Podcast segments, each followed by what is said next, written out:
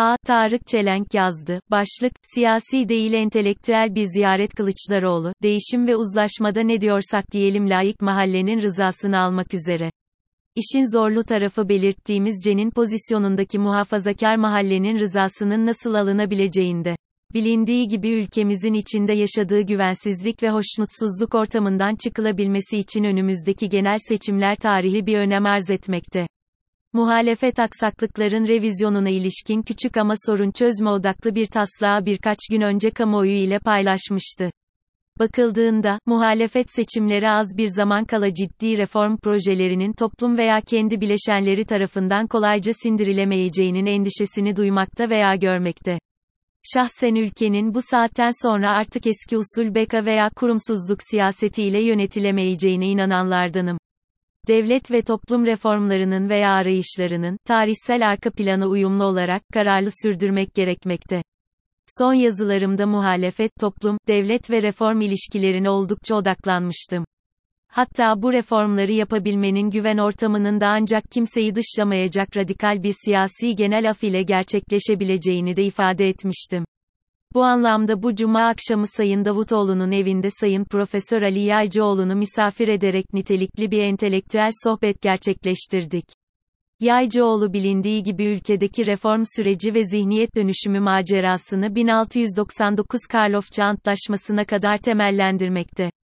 Tanzimat, anayasa deneyimleri, cumhuriyet, demokrasiye geçiş ve hatta AK Parti'nin ilk 10 yıllık iktidarını da sürecin parçaları olarak görmekte. 2023'te bu değişimin artık zamanının geldiğini ve geri döndürülemez bir durum olduğunu düşünmekte. Bu manada altılı masaya önem atfetmekte. Bu birliğin aynı zamanda bir değişim yolculuğunu da kendi içinde örgütlediğini söylemekte.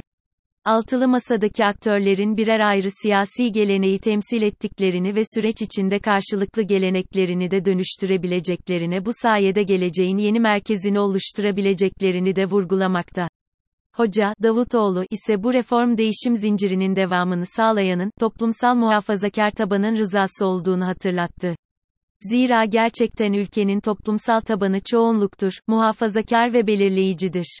Hocanın dediği gibi Kurtuluş Savaşı'nda muhafazakar birinci meclis, demokrat iktidarın gelebilmesi ve demokrasiye onayının alınmasında, Demirel'in köylü milletin efendisidir diskuruyla oluşturduğu dönüşümde, Anadolu kaplanları ve AK Parti dönüşümünün arkasında hep muhafazakar mahallenin rızası vardı. Bu rıza bugün neden ürkek bu ayrı yazıların konusu.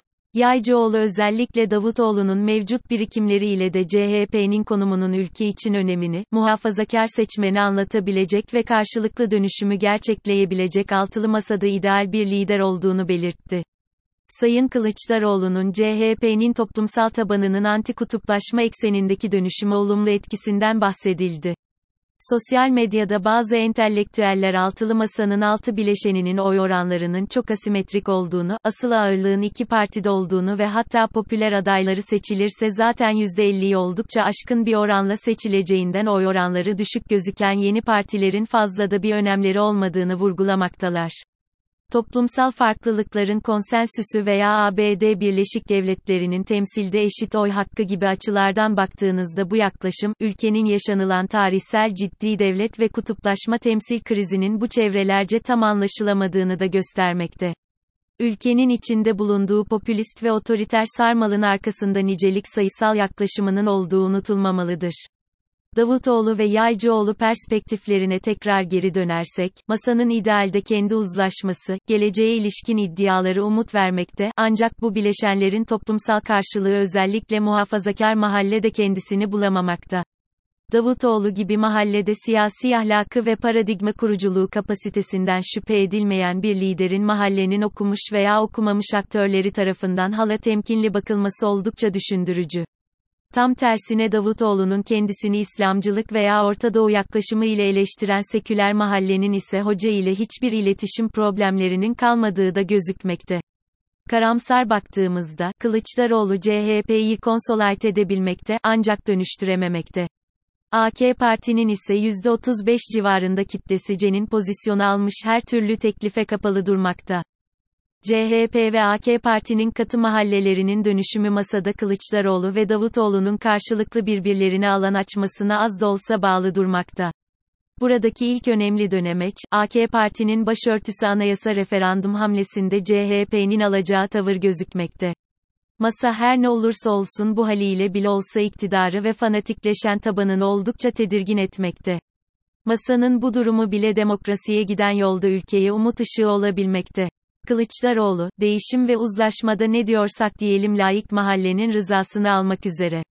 İşin zorlu tarafı belirttiğimiz Cen'in pozisyonundaki muhafazakar mahallenin rızasının nasıl alınabileceğinde. Mahallenin dönüşümün yükü de hocanın omuzlarına bırakılmış durmakta.